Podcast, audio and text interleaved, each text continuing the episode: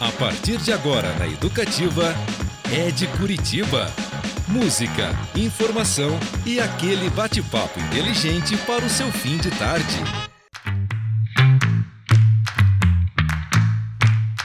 Muito bem, galera, boa tarde a todos e todas. Começa agora o É de Curitiba, um programa cujo nome já diz a que veio. Falar de pessoas, lugares, histórias e acontecimentos que movimentam a cultura, a arte e a música da capital dos paranaenses e também daqueles que aí escolheram para viver.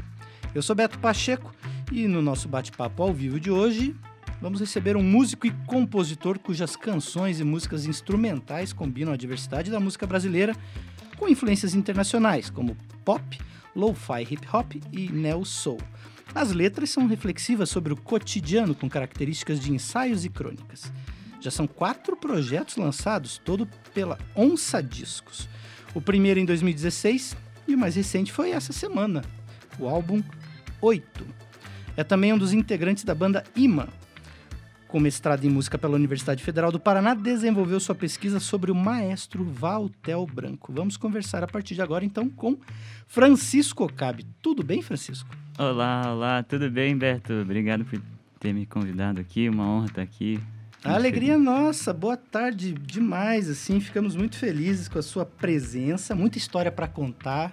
Quero saber de Valtel, quero saber de Ima, quero saber desse violão sete cordas aí quente que você tem e convido os nossos ouvintes, claro, a mandar mensagem para cá. Manda aí, pessoal, recado, pergunta para o nosso convidado, palpite, dica, sugestão, crítica, fiquem à vontade.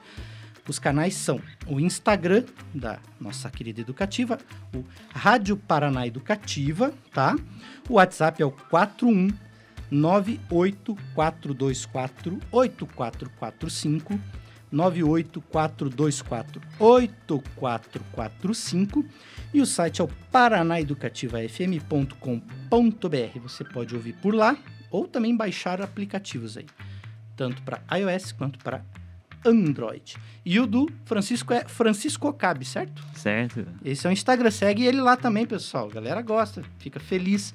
O pessoal produz o trabalho e depois quer o quê? Que vocês vejam lá, então vale a pena. Belezinha? Uhum. Francisco, ah, antes da gente começar, não posso me esquecer, logo mais 9 horas da noite lá no Bar Tatara, tem o show do Marlo Soares. Ele esteve aqui ontem conosco e a gente fez uma promo aí com a galera que participou. Então, a Bárbara Sanson e a Thaís Fernanda Peixoto ganharam as entradas. Então, pessoal, o nome de vocês já está com o pessoal lá do Bar do Tatara. Então, chega lá, avisa que vocês ganharam a promo aqui com a gente e vão ter a entrada liberada, belezinha? Francisco, conte para nós da onde veio a paixão pelo violão, pela música. Como que começou isso? Hum, senta que lá vem a história. Vamos embora que a gente tem uma hora. Foi lá em casa, lá em Bauru com meus pais. Minha mãe tocava violão e desde pequeno eu via ela tocando. Eu tenho uma lembrança de ver ela tocando Garoto e ela também MPB, tudo ela que me introduziu assim. Uhum. Super fã de Milton. Todo aniversário dela a gente dava um CD do Milton, era assim, não tinha nem surpresa, sabe? Milton Nascimento que está completando 80 anos agora em 2022. Veja só. Que alegria, né? Que honra. Genial. Genial. E, e meu pai tem um lado bitomaníaco, rock progressivo, vinil, colecionador de vinil, fita. Uma uhum. época teve uma locadora de CDs, eu ficava lá ajudando ele, ouvindo CD de tudo que é coisa, sabe? Sim. Conhecendo muita coisa pelo CD. E aqui em Curitiba, uma diferença de Bauru, que é minha cidade natal, né? Bauru, interior de São uhum. Paulo é que tem bastante disco, vinil, né? Então o vinil também foi um outro caminho para me Você tinha mais acesso aqui? Muito mais, muito mais. Eu fiquei assim chocado. Quando eu cheguei, cincão, comprava um disco, eu ficava, nossa, lá em Bauru, contava nos dedos onde eu achava, né? Uhum. Então é isso, lá é violão e vem lá de casa os meus, meu pai e minha mãe, mas principalmente minha mãe, que ela até hoje dá aula de violão. E você veio para Curitiba para estudar música, é isso? Isso. Primeiro eu tinha largado essa, essa ideia, eu estava trabalhando com programação de site, fazendo faculdade de design gráfico lá em Bauru. Uhum. E meus pais, ao contrário do que acontece com quase todo mundo, todos os músicos, que os pais ficam né, de cara, Meus pais falaram, não, larga a mão e vai. Larga a programação É, e vai fazer tem- música. É, vai fazer o que você gosta, porque você vai ser mais feliz. E, e eu já tava, não, o esquema é garantir um trabalho e tal. Que E- maravilhoso. que maravilhoso. Eu não tenho palavras pros dois, assim, eles são tudo. Puxa vida, e daí você veio fazer. Você passou na faculdade de música da Federal. Isso, em bacharelado, produção sonora. Bacharelado em produção sonora e seguiu até fazer mestrado Isso. na área. E um dos teus. Do, do- desse, ao longo desse caminho, você fez muita pesquisa em relação ao Valtel Branco, né? Uhum. Parnanguara. E um cara que, assim. Eu, eu costumo dizer que ele é o Miles Davis nosso. ele é o nosso Miles Davis, assim. E talvez se estivesse, sei lá, em outro país, fosse mais reconhecido. Mas por que o Valtel? Quando que despertou esse interesse? Ah, interessante que foi a primeira vez que eu vim no canal da música aqui. Aqui, na nossa casa. Sim, teve um show aqui incrível do lançamento do CD Violão Plural de Valtel Branco, acho que foi, que é, se não me engano, a produção do Álvaro Colasso, que teve o livro de partituras também junto, foi organizado pelo Claudio Menandro, né, que revisou as partituras. Certo. E aí, eu acho até que no dia eu não consegui pegar o livro, não sei se estava tendo a venda ou, ou distribuição para tantas pessoas, mas foi aqui no canal que eu assisti um, um show de vários violonistas do Brasil todo. Antes eu- de prestar univers- o vestibular aqui para Federal, eu tinha tentado também na Unicamp de violão. E eu tava assim, encantado por esse universo só do violão, né? Pensava que ia ser só violonista e estudar muito violão. E a prova eu fiz com o Ulisses Rocha, que era o professor de lá, e ele veio aqui e tocou o Valtel, se não me engano, eu acho que é. E aí ele falou muito bem do Valtel, e eu tipo, como assim, né? Nunca ouvi falar desse músico, e tá todos meus ídolos do violão aqui tocando as Pra músicas ele. dele, e eu achei as músicas incríveis, então teve esse lado de ouvir as músicas sem fazer ideia de quem ele era, e achei assim, meu Deus, dentro do universo do violão, né? Sim, Que é um recorte até assim, até pequeno dentro de tudo que o Valtel fez. exato. Mas daí eu ouvi as músicas pra violão com o repertório que eu tinha de violão e eu pensei, não, essas músicas são diferentes, elas elas têm originalidade, tem aquelas dissonâncias nos lugares certos, tem balanço, mas ao mesmo tempo parece uma coisa erudita. Então essa mistureba de todos os universos, eu falei, não, isso é demais. Daí eu fui atrás quem que era Valtel, do livro, das Uhum. músicas, e aí fiz o TCC sobre Valtel e aí foi até o mestrado.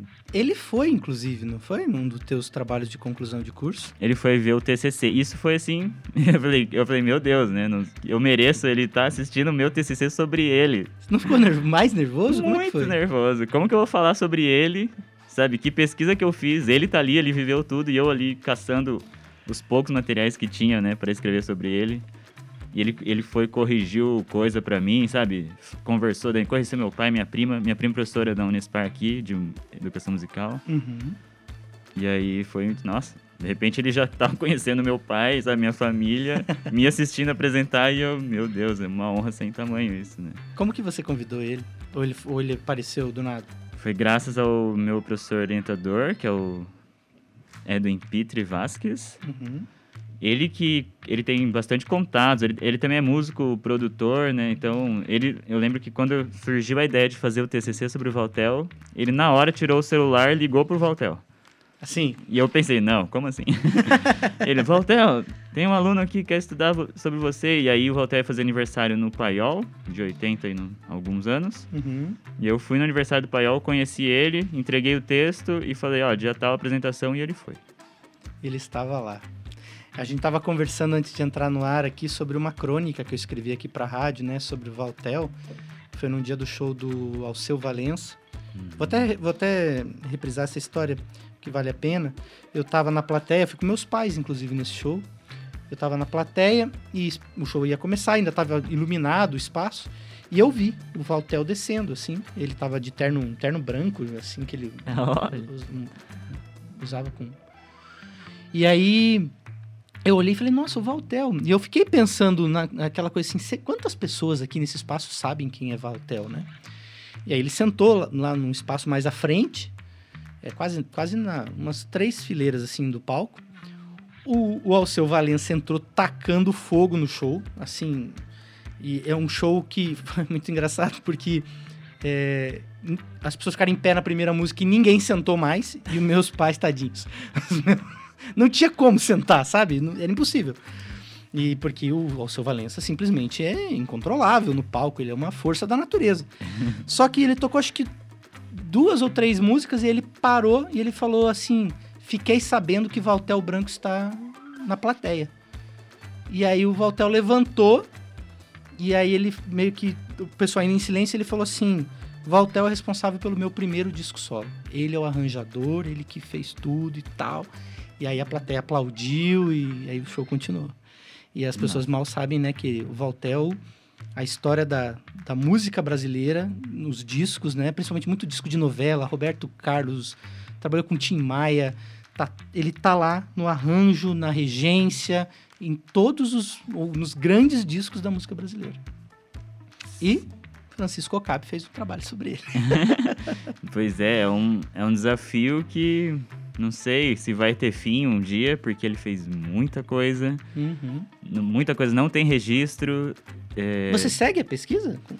Pesquisando ele? Sigo, mas não com o mesmo afinco de antes, assim, né? Claro. Mas eu tô sempre pescando. Por exemplo, eu gostaria muito de fechar uma discografia, assim, né? Todas as participações dele. Pelo menos as que tem o nome dele no encarte. Eu tenho um disco quádruplo, um CD, 101 músicas de Valtel gravado Sim.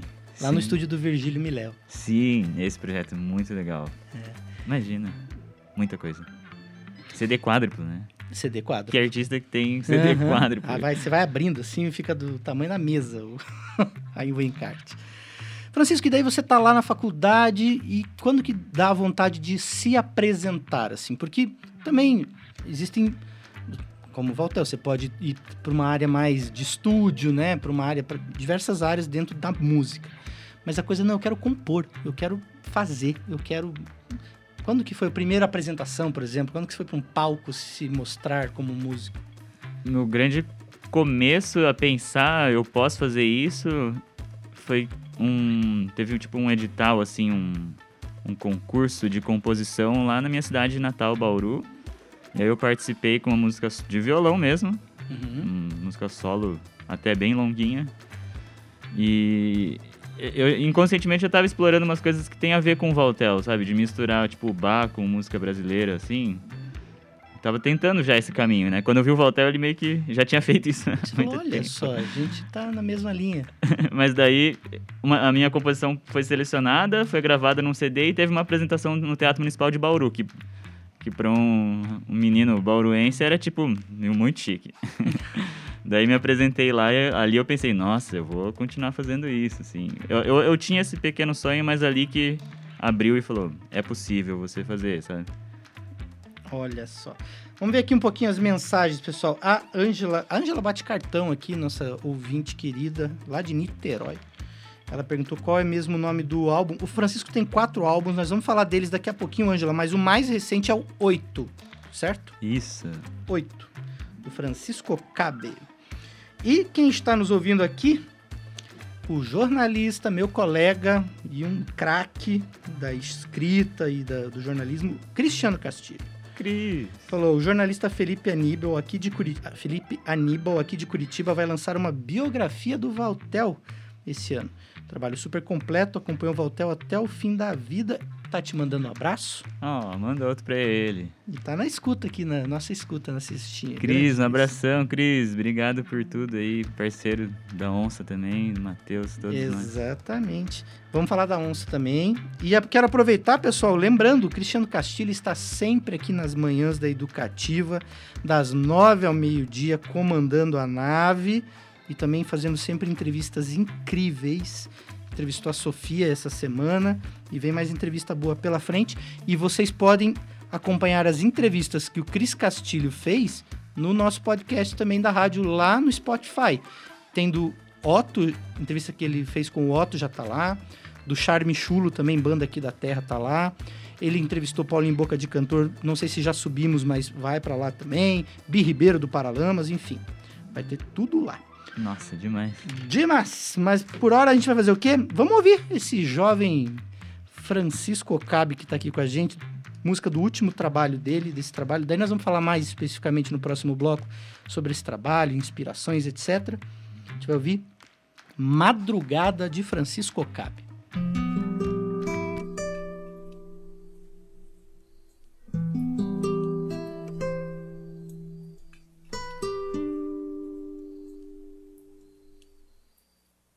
Que quando anoitece me desce a sensação do fim de tudo que hoje começou lá com o sol. Quando o sol vira lua, sol continua aqui em mim. O que dá vontade de verdade de dizer. Nem preciso dizer nada da beleza da madrugada, das luzes acesas no céu. Sem os sons de máquinas ligadas, mas tem algo a mais que faz bem, que mantém a mente acordada entre questões e conclusões parciais, a paz do que passou. E os sinais do que vem.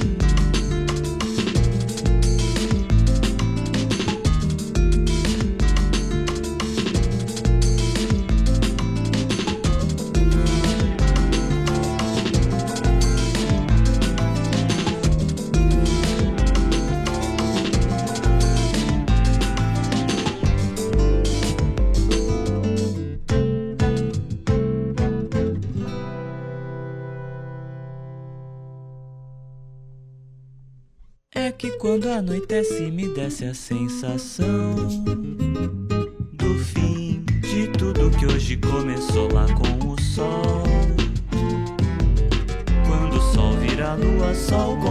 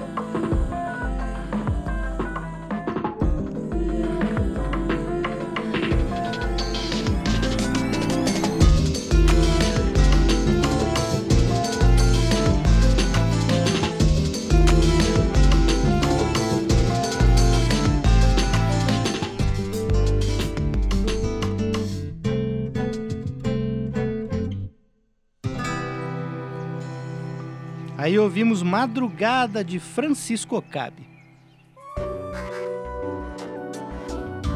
Educativa FM. Educativa FM. Isso aí, pessoal. Tô aqui com o Francisco Cabe no Ed Curitiba. Olha só, quem um outro grande violonista aqui mandando um recadinho aqui, falando que música bonita, arranjo louco. Adorei. Daniel Fagundes. Daniel Fagundes, que é vocalista do Grupo Fato, Areia Branca, Anônimos do Samba. É, um craque aí também, o Daniel. Já gravou com. Ele veio aqui também essa semana. Já gravou com Pedro Luiz, João Cavalcante, Lenine, só Alexandre Nero. Só gente fraca. A Bruna perguntou qual é. Você acha que é o maior tra- o trabalho, assim. Ou, ou música ou de arranjo e trabalho de maior alcance do Voltel? Tem, é muita coisa, né, pra gente poder pensar um. Sim, mas eu desconfio que é o meu balanço, Uhum. que é um vinil valorizado. Você põe, sei lá, no YouTube tem gente fazendo review desse disco. Sim. E, todo o público de vinil ama esse, esse disco e conhece o Valtel pelos créditos, porque eles leem de fato o encarte ali e vê o nome do Valtel, né? Eu desconfio, porque ele foi, ele foi relançado, então tinha uma época que na Livraria Cultura, ou sei lá, você via o meu balanço lá, junto com, né, outros artistas mais super consagrados, assim, eu acho que é esse. Você, você, você tem, você, falou de vinil, né? A gente falou aqui também quando chegou, você falou "Fim, feira de vinil. Você gosta muito de comprar vinil também? Muito, muito. Tem que me segurar, mas eu, eu vou na economia, no, no garimpo dos achados e baratos. Né? É, eu também. Eu, eu comprei uma vitrola, comprei não, ganhei de presente da minha noiva no ano passado, uma vitrola, mas eu tô bem no comecinho ainda. Tenho, tipo, 10, sei lá, não sei se tem 10. Tô nessa. ai, mas é bem isso, assim, né? Dá vontade de comprar Uhum, tudo. Nossa. É o meu balanço do Valtel que ele gravou de- numa um- um- uma hora de estúdio do Roberto Carlos que sobrou. Ele falou, vamos fazer. Isso, Entrou é. correndo e gravou. Gra- Ficou essa gra- gravação com uma qualidade maravilhosa e ele se virou ali no pouco que tinha de tempo. Nossa, é, é mais uma amostra do, do quão, quão rápido ele trabalhava a mente dele, né? De criar arranjo, criar composição ou coisa que ele já tinha, escrever arranjo para tudo aquilo. Sim. Assim, sobrou um pouquinho, ele pegou Fez uma obra. uma prima. super. É. Voltando à sua música, Francisco Okabe, que o o Daniel Fagundes, inclusive, elogiou aqui o arranjo do álbum 8. Por que 8? É uma continuação. Meu trabalho anterior é o 80, que é um EP. E eu tava com essa coisa da queria- 880. Queria sobre os- desacelerar. Isso, eu queria. Eu queria primeiro fazer os dois juntos. Uhum. E tem uma. Por exemplo, eu, eu tava experimentando como que eu vou usar beats, é, instrumentos virtuais, né? Esses sons com o violão que eu gosto. Tipo, o violão do Valtel, o violão do Luiz Bonfá, é, coisas assim que são minhas grandes referências de violão. E aí, porque eu pensava, ah, eu quero criar um cenário novo pro violão participar, para ele não, não precisar ser o mesmo violão naquele lugar do acompanhamento, ou sei lá, né, sempre. E aí tem uma bateria, uma drum machine que é 808, super é, conhecida em quem produz música eletrônica. E aí eu pensei, ah, esse é o timbre mais cru de uma bateria eletrônica que me lembra anos 80, 90. Eu queria brincar com 808, com ser 880, que é um- outra coisa que aí é uma reflexão minha, né? Tem um, várias histórias, uma carta do meu avô que ele falava um conselho sobre não ser 880, e eu dividi mas no fim, como uma produção caseira, tudo home studio, eu fico editando tudo, gravando tudo e fazendo um monte de coisa. Acabou não conseguindo, daí eu acabei dividindo em um EP e um álbum. O aí 80 é de né? 2019 Isso. e o 8 agora. Essa semana, né? Isso. Isso, passou tipo a pandemia inteira até eu conseguir finalizar ele. E é tudo home studio. Você gosta do home studio ou é uma circunstância? Eu, eu acho que eu gosto, mas é também a circunstância, né? Eu teria experimentado mais em estúdios se tivesse, se fosse mais acessível, mas eu entendo o preço dos equipamentos também. Tentando montar home studio, a gente vê, não, tá certo, tem que cobrar mesmo. É uma questão de, de circunstância, mas você tenta trabalhar. É, eu gosto muito de eu ficar à vontade pra errar e experimentar 200 mil vezes. Se as pessoas vissem as minhas gravações, elas são um Frankenstein, sabe? Tudo Aham. cortado, tudo.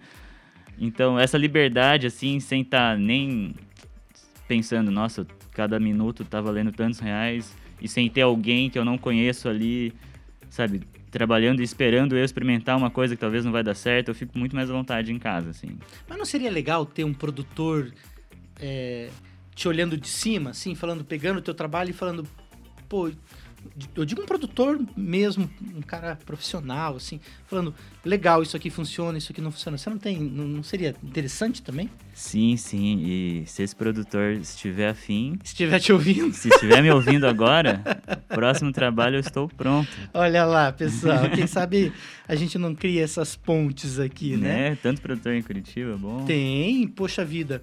Ó, ó, olha só que, que bacana. ah, vou dar um exemplo. Ah, no final do ano passado, eu entrevistei aqui a Erika Silva, da Mulamba.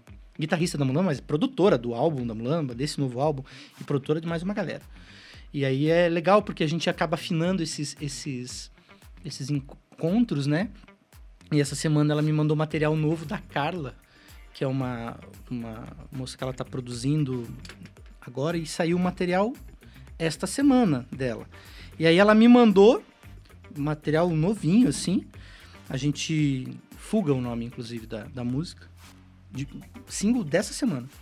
Aí eu falei, pô, que legal. Passei pro pessoal da programação, pro André Mantra, que está nos ouvindo, inclusive, aí na redação. E botamos pra tocar. E foi super legal, assim, uma repercussão incrível. Hoje de manhã, o pessoal mandando mensagem. Cristiano Castilho ficou maluco lá de tanta mensagem que recebeu. Recebeu mensagem da, da mensagem da Argentina, Tocantins, é. Galera Uou. ouvindo pelo, pelo site, pelo aplicativo. E, enfim, e foi uma ponte que foi feita. Ela veio, a gente entrevistou e acontece, ué. Atenção, produtores, Francisco Cap tá pronto. então, temos o 8 de 2022, o 80 de 2019, mas você já tinha feito em 2016, 15, 16, o A Não Ser Eu, Toda a Gente e Toda a Parte. Isso. Esse nome gigante. Por que eu não? Tem um. Eu tá. Tem várias viagens juntas. Eu- meio que produzi em 2015, mas daí Tá. foi quando eu conheci a Onça Discos, o Matheus Mantovani, meu querido. Nem sei que palavra usar, eu chamei ele de pai da onça, ficou tão estranho num show. Mas ele, que ele criou a onça e ele tocou tudo. E aí ele me chamou pra lançar lá, ele refez a capa, inclusive ele fez praticamente todas as capas que eu tenho, ele é o, designer, além de ser Ai, também... Tá incrível um material desse. Nossa, é, E tem os é incrível. videozinhos no Spotify, já tem o videozinho produzido. Sim, é, o videozinho foi eu que fiz, mas, Foi você que fez esse? mas a capa, todas as capas ele, nossa, ele, ele desenha lá, ele pega as referências e além de ser compositor também tem as músicas dele lá no Spotify, tudo, YouTube. Tem Uhum. uma minha com ele junto até. E além de tudo ele ele é o quem fez a Onça, né? E aí a Onça relançou em 2016. com A onça essa- é um selo. É, a, a gente fala. É um selo. A gente chama de cooperativa porque é um, juntou umas pessoas com o mesmo objetivo. Eu conversei com ele, eu quero trazer ele aqui pra gente entender melhor essa ideia. Ele vai vir quando possível. Ah, é muito legal. Quando for possível. A pandemia deu uma atrapalhada, né? Que... Sim. E antes a gente já tava difícil tocar muita coisa. Em cada um tem o seu próprio trabalho para se dedicar ali, tudo de, sem ganhar nada, né? Mas, Mas quem espero que sabe- a gente consiga voltar. Quem sabe a coisa engrene. E aí, essa frase é de um filme do Vin Wenders, que é Lisbon, Lisbon Story, acho que é o Céu de Lisboa em português, que na verdade é uma frase do Fernando Pessoa, que eu já nem me lembro, mas ela tem lá no filme escrito, assim, bem grande. E esse filme me inspirou tudo desse álbum, porque eu tava também na faculdade de descobrir paisagens sonoras, né? Gravar, porque a gente ouve, a gente tá ouvindo agora música, quem estiver ouvindo a rádio em casa, tem uma outra paisagem junto com a música. Tem os carros passando lá fora, Tem sabe? mesmo. Tem vizinho, tem cachorro, tem as máquinas ligadas, tem você mesmo fazendo barulho. Então tem uma paisagem sempre viva, sempre interferindo em todas as músicas. A gente nunca vai para um estúdio isolado ouvir, né?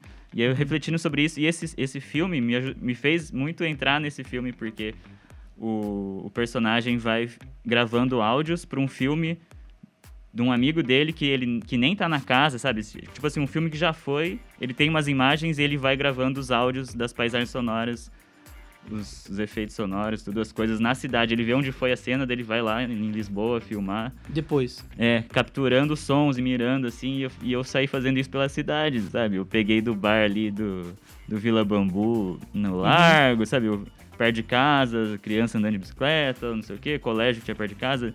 Eu, eu, eu fiz tipo, tipo isso do filme, assim. E esse, esse poema também fala de coisas que eu tava refletindo agora. Nossa, já faz tanto tempo que eu até nem me lembro. Mas tem essa frase gigante lá. Isso é uma coisa que eu percebo. Você, você não é só a composição. Você pensa estética. Os seus trabalhos eles, eles são mais abrangentes nesse sentido, né? Você pensa nas sensações que você quer transmitir ou nas sensações que você tá é, ele, ele é mais ele é quase como um processo de artista plástico assim né utilizando a música não sei se eu, se eu viajei muito nessa ideia aliás eu até ia te perguntar sobre isso sobre referências porque você gosta de Hitchcock Eu amo, amo demais.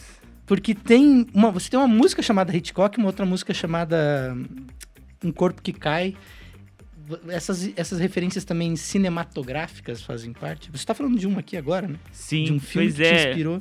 Eu, é, os, nossa, os fi- filmes. Agora eu lembrei que esse poema tem, me, tem a ver com chegar numa capital, eu vim do interior, isso foi grande transformação, uma transformação muito grande pra mim, né? Vim de uma cidade pequena para Curitiba, que é uma capital onde tem muito mais coisa, eu tive acesso a tanta coisa, tem casa com essa ideia do poema. E o Hitchcock tem a ver também, acho que Principalmente teve uma época quando eu estudava lá no The Arts, na UFPR, né, de música, do lado tem aquele shopping Homer, Uhum. e ali tinha, teve um momento ali, a gente teve greve pra caramba no- durante o tempo que eu estudei, quase todo ano. E aí acho que até durante uma greve teve uma maratona de Hitchcock de graça, com pipoca de graça todo dia, ou, ou sei lá quantas vezes por semana. Caramba. Meu Deus, aí todos que eu não tinha visto eu fui vendo lá. Aí depois disso eu fui ver os, os mudos. Mas eu gosto muito, assim, eu sinto que tem uma. A ideia, a concepção é tanto quanto. Sabe, às vezes ele fazia filme com um orçamento menor do que quem tava na mesma época, no mesmo estúdio que ele, mas a ideia que ele teve de como eu vou fazer, sabe? Tipo, tem um que é inteiro sem corte, tem uns cortinhos muito disfarçados, mas quase o filme inteiro sem corte. E o Plano cara sequência. plano sequência inteiro e o cara sacar e como criar um mistério sem, sabe, no ponto exato, sem revelar tudo, mas dando a indicar que tem algo ali e você fica o filme inteiro carregando aquilo, sabe que tem, nossa. Então eu, eu sinto que a ideia me inspira muito em criar em home studio, sabe? Não ter sempre o orçamento maior, Certo. mas ter uma ideia que, por exemplo, paisagem sonora eu consegui captar com uma qualidade boa. Então, Entendi. usar isso ali foi uma ideia que, pra mim, assim, dentro do menor orçamento ali, dava pra chegar na, na criação final. Ter o gravador na mão e uma ideia na cabeça também é meio glauberiano, né? É, que outro É outro gênio. genial nosso, Gênio. baiano. É, pessoal, isso aí. Estamos aqui com Francisco Ocabe e sua cabeça fervilhante. Vamos ouvir mais música dele, então. Agora a gente vai, do mesmo álbum desse recente, 8, a gente vai ouvir Motivo. Vamos lá.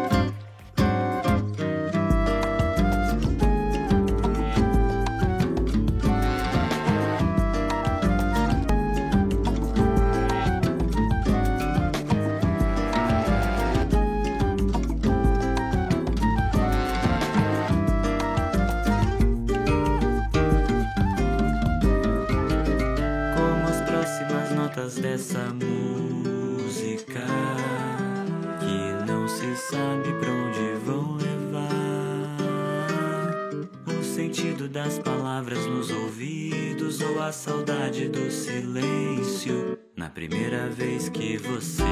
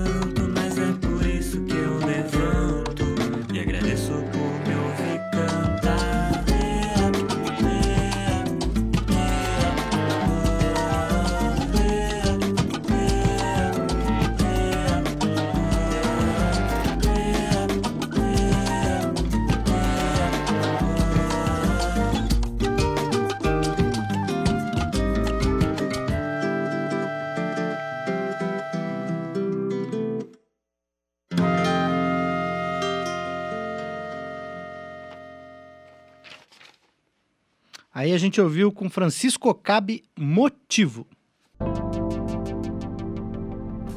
Educativa FM.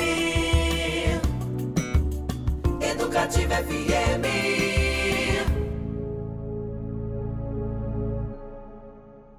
É de Curitiba.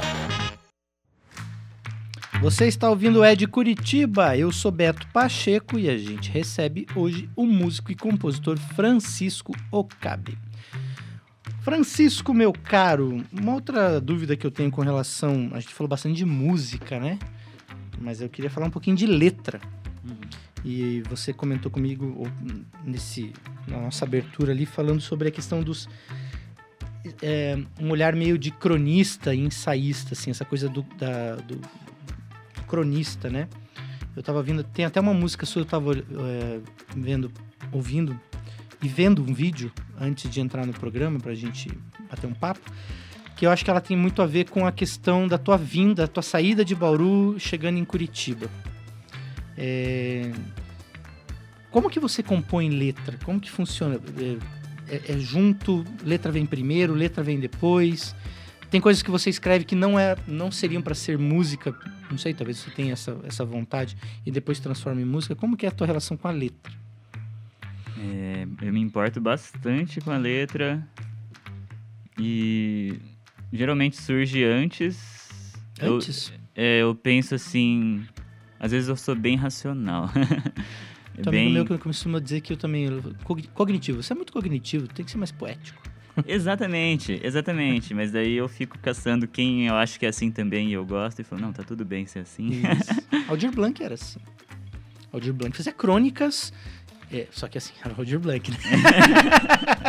Tem um- algo a mais. né? É outra prateleira. Mas ele, ele é, fazia crônicas do, e, trans- e ju- junto com o João Bosco, né? Muitas vezes. é, e transformava uma crônica numa obra de arte musical, né? Uhum, não, perfeito, maravilhoso. É, eu também me inspiro muito no Chico Buarque, que quando eu ouvi os primeiros vinil, os primeiros discos do Chico, tipo aqueles que é Chico 1, 2, 3, 4. Nossa, aquilo ali foi um negócio assim que também foi um. Me deu uma energia que ela tá até hoje aqui, assim, de querer escrever letra e, e canção, né? Porque até então eu pensava, vou fazer música instrumental. Achava que era isso, mas o Chico fez, não, é muito legal. E eu acho que ele tem isso de cognitivo racional, de Também. Planejar. Tipo, ele estudava arquitetura, se não me engano. Uhum. Então, assim, uma coisa de arquiteto, assim, uma coisa de fazer uma estrutura e depois ir lá em pedaços e, sabe, ajeita um verso lá embaixo, ajeita um lá em cima, no meio. E eu tenho muito isso, eu conto o número de sílabas, eu, eu nossa, eu planejo várias coisas, assim. Quando sai algo menos formal, até isso geralmente eu planejei.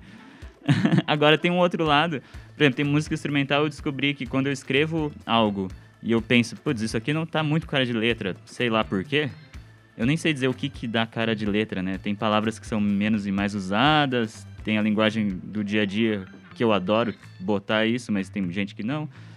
Mas eu descobri que para fazer música instrumental, às vezes eu escrevo um texto bem livre sobre como eu tô sentindo algo ali, e aí a prosódia do que eu falei é, me dá a melodia. Daí eu exagero coisinha aqui ou outra pra melodia por si só te- ter mais caminhos, assim, né? Mas tem uma lá no primeiro álbum que eu, eu já não lembro direito o texto, mas eu escrevi umas coisas assim meio tristes até. O primeiro álbum é, ele é instrumental? É o EP, aquele do Ah, não ser eu, gente. Sim. Só tem um, um samba com letra, o resto tudo instrumental. instrumental.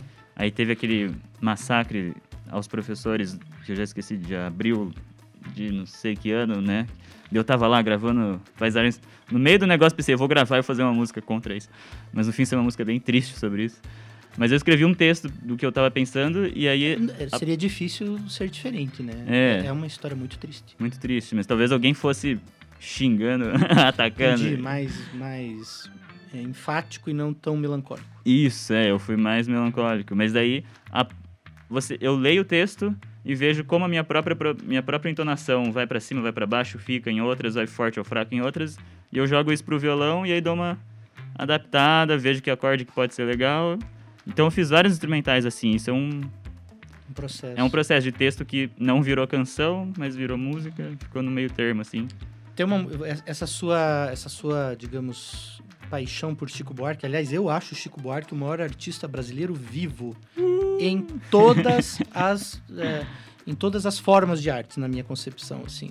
Juntando todo mundo, literatura, cinema, teatro, artes plásticas, música, Chico Buarque é o maior. Tamo E- em casa. É, ele é fantástico. E tem uma música sua chamada Reconstrução, que eu queria entender como é que você fez aquilo para cantar aquela melodia e, e o, o- a gente tava brincando na redação, meu, parece que o violão tá invertido. O, o que que, como que foi pensada aquela música? Ah, eu queria fazer algo que soasse fora mesmo. É difícil de ouvir assim, áspero e Sim, É, tem- acho que, se não me engano, tem participação de um amigão da banda Charles Racional, que eu toquei um bom tempo, e vamos tocar no festival. A gente vai tocar. Acho que é Piabiru. Piabiru, o festival que vai ter, acho que ali em Ponta Grossa. Uhum. Daí a Charles vai fazer uma, uma volta aí rapidinha num show. E o Alisson Santos é um, um da, da, banda, da Charles. Outro da banda é o Acácio Guedes, que produziu esse último álbum, o EP também, toca baixo para mim, em várias músicas. A gente faz um monte de coisa junto. E o Alisson participou desse arranjo. O Alisson, ele é bem criativo, ele é bem mais solto, ele é bem rítmico. E aí, gente, acho que ele que criou esse arranjo de bem fora, mas porque é uma coisa difícil de engolir essa reconstrução. Mas não sei se você falou disso por causa do Chico? É, porque eu, eu, eu fiz uma referência com a música construção. construção. do Chico. Justamente, eu peguei a melodia da construção do. Uhum. Você pegou isso também? Sim. Então. Ah, que demais, né? Só que a gente inverteu, tipo, eu inverti ela assim, tipo, de trás para frente. Depois, onde subia, eu desci, sabe? Eu sabia que tava invertido aquele. Só que eu não tava conseguindo. Como eu não tenho tanta, né? O conhecimento técnico, eu tava tentando entender como que você. Qual que foi a ideia ali. Foi essa a ideia, inverter tanto onde vai pro agudo e pro grave e Aham. inverter de trás pra frente a melodia da construção. Demais. E, e trabalhando com as paroxítonas, as proparoxítonas, Isso, né? isso é bem gostoso. Que é genial dessa música, né? Ela é toda. A, a- a poesia dela tá nas proparoxítonas. Sim, é, é, uma, é dos casos que eu penso assim, é uma, é uma coisa de, de arquitetura, de engenharia, né? Não, Sim. dificilmente, espontaneamente, você vai falar só pra proxite, sabe? Você planejou, eu vou fazer isso. Eu vou botar ali no fim isso e vai ser assim. E vai funcionar. Galera, o papo tá ótimo aqui, mas o Francisco Cabe, ele também, ele falou de uma eh, de banda, tocar, né, com, com bandas, e você faz parte da banda Ima, Isso. que eu tava ouvindo hoje e também fiquei encantado. Achei um- uma sonzeira, assim, realmente. É, vamos fazer o seguinte, normalmente eu falo, a gente conversa antes e toca, mas a- nós vamos inverter um pouco a ordem aqui pelo nosso tempo. Então a gente vai ouvir primeiro a banda Ima, uma música chamada Incendeia, que tem uma turma participando junto, né? Rosiane Santos, a voz, Matê Magnabosco, falei certo? Isso. E Márcio Matana. Matana, isso. E a turma do Ima, música do Luciano Fatini. Então vamos ouvir aí Incendeia e na volta a gente fala um pouco mais dessa banda.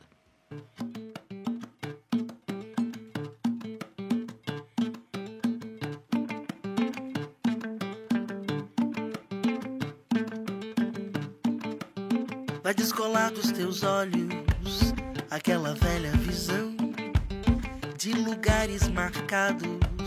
Vai desvendar a prisão, olhando todos os lances, mirando outra reação. No concreto dos dias, abrindo trilha facão. Vai descolar dos teus olhos aquela velha visão de lugares marcados.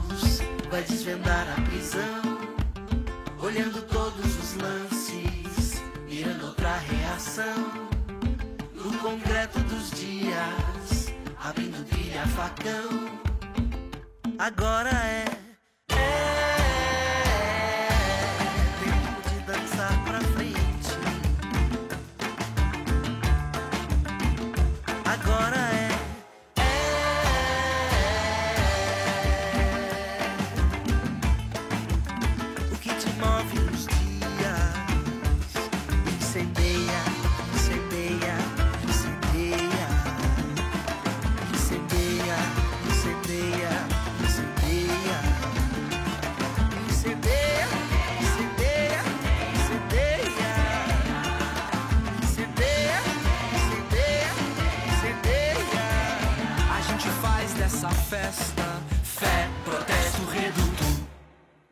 gente faz desse beijo Deleite, resposta adulto agora é.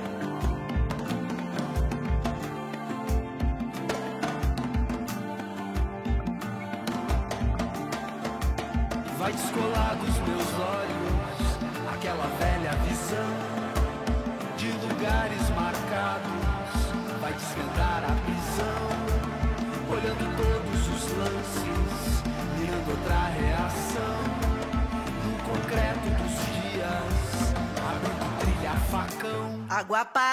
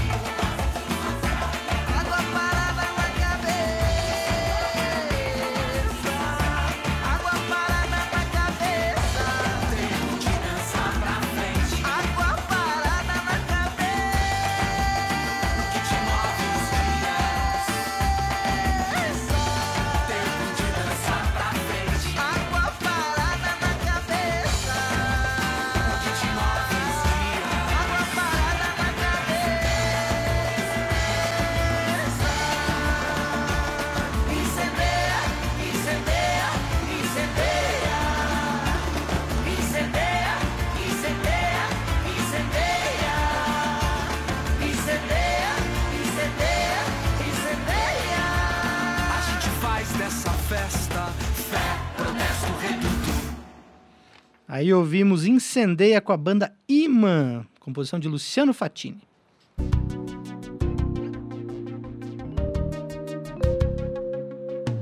Educativa FM.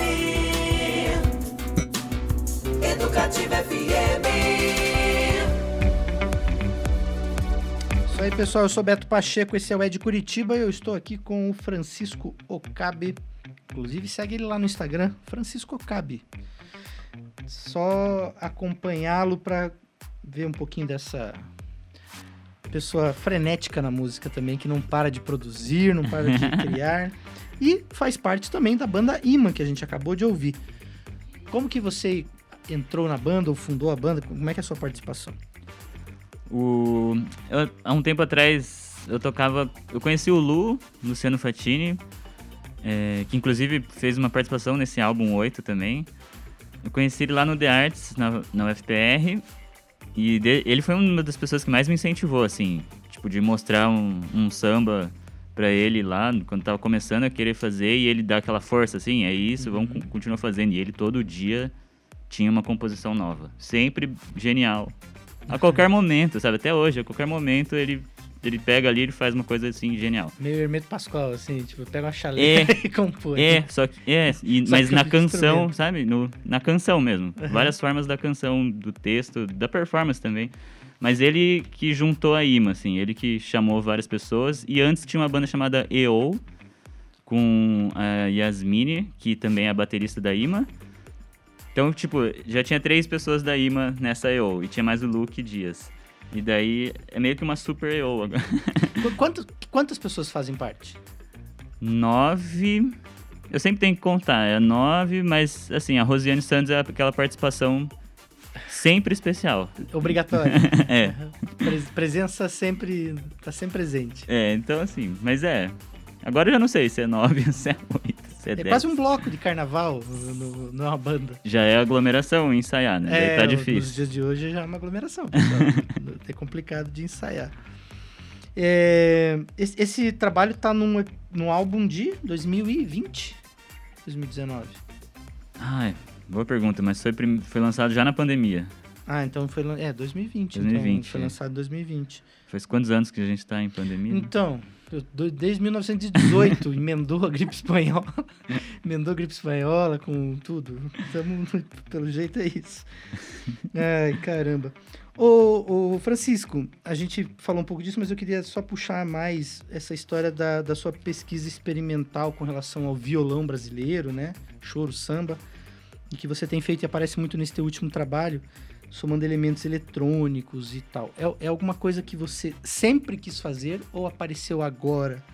É, digamos, aquela coisa das circunstâncias. vamos lá, vamos usar essa palavrinha que é uma palavrinha marota, mas o mercado está indo para isso e você falou, poxa, deixa eu ir para isso ou não? Era uma curiosidade legítima desde sempre. Ah, desde sempre é criar arranjos, igual comentaram aí, um arranjo muito louco. Eu quero, eu quero fazer isso. desde sempre. Acho que, inclusive, a IMA tem tudo a ver porque a gente gosta disso, sabe? De criar uns arranjos, assim, Uhum. que mistura de tudo, que ninguém fica muito doido, ninguém pode, ninguém consegue colocar em uma só classificação, enfim. Mas o fato de usar instrumento eletrônico e tal tem a ver com a produção caseira, Ah, é mais simples também. é, não precisar, porque a gente vai ter, eu fui tentando melhorar minha produção e cheguei num ponto em que não, com se eu não tiver um espaço com silêncio isolado, vai ficar bem difícil eu gravar tudo, sabe? Então, samplear, manipular as coisas, é, instrumento eletrônico, e essas coisas permitem a gente produzir muito, com muito mais variedade, assim, muito mais coisas, muito mais possibilidades, sem ter uma casa, um estúdio, né? E ainda gravo o básico, e também a gente...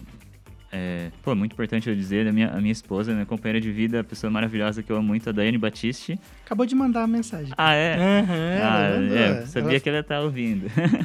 ela e a Meg estão ouvindo lá, a cachorrinha. É, ela, ela fez um doutorado de sanduíche ali na Federal, lá em Los Angeles. Daí a gente passou seis meses lá e eu fui junto. E eu só fui, eu não tinha nada, assim, né? Eu tava fazendo trilha de um curta lá na época. Mas lá eu, eu, eu vi muito mais gente ouvindo música assim, né? Com essa produção eletrônica, com beats e tal. Lá tem de tudo. Os rocks que a gente ouviu, muitos foram gravados lá, mas os rap também, mas os pop também. Enfim, lá tem de tudo, mas eu vi andando nas ruas, nas vizinhanças, assim, as famílias, eu, era tudo. É uma família é, de, de, por exemplo, num bairro onde tinha mais latinos, era música latina com essa produção. Sabe? Daí a gente morou em Koreatown por uns meses, era música coreana com essa produção. Então essa produção foi enchendo nos ouvidos, assim. A, a nossa roommate ali ouvia música eletrônica pra caramba. E aí ali foi mais barato eu comprar uma controladorinha. Certo. E pronto, voltei de viagem e falei, vou navegar nisso aí. É, é, um, é um momento, é, a música contemporânea tá nesse momento. É, o, o André, que trabalha aqui conosco, o programador já citei, inclusive, ele fala assim, é a coisa do, do soar contemporâneo. Soar agora é o som do momento, né? E a gente tem que é, entender, né, a- a- o palco em que estamos neste momento, né? E eu acho que isso é importante. E você falou, é perfeito. Esse essa questão também do, do- muitas vezes do, do custo, né? Se você não tem a possibilidade, é, num primeiro momento, mas que quem sabe isso te instigue a, a conquistar coisas para que num segundo momento você reinvista essas conquistas para criar algo um pouco mais extenso, mais amplo, com, né, com um Uhum. trabalho mais, quem sabe, elaborado. Por falar em trabalho mais elaborado, quais são os planos para 2022? Já está produzindo álbum novo, por exemplo, ou não? Quer tentar programar shows? O que, que você pensa, ou a IMA? Como é que, como é que tá o você enxerga o cenário para o seu trabalho esse ano? Nossa, agora um tanto ainda in- bem incerto por, por- pelos recentes cancelamentos, né? Uhum. É, tem uns shows aí possíveis, mas não é o que eu mais estou planejando. Eu tô bem feliz de produzir.